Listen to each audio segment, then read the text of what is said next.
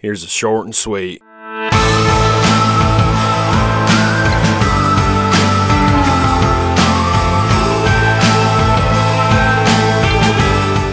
Okay, men, this short and sweet was submitted by my amazing, talented, intelligent, kind mother in law, Lisa Leach.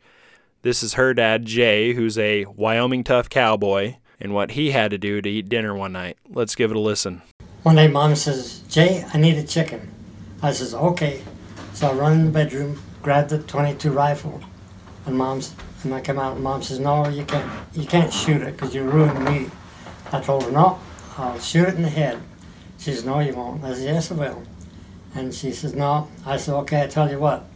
If I shoot it any place but the head, I'll chop its head off, gut it, clean it, and the whole things. And if I shoot it in the head, you have to do it. She said, okay, that's the deal. So I went out, found one of the chickens that I didn't like, and I shot it. Shot it right in the head. And so I laid the gun down, went over to pick it up, and it got up and took off running. So I went back, got the gun, and waited till it stopped again, and shot it in the head because you could see the head, you know, bobble because the bullet hit it. So I let set the gun down again, went to pick it up, chicken took off again. So I went back, got the gun, shot it in the head again, and it, it run through this this fence and I was going to jump the fence because I see it was laying down on the ground, but I didn't see this one wire.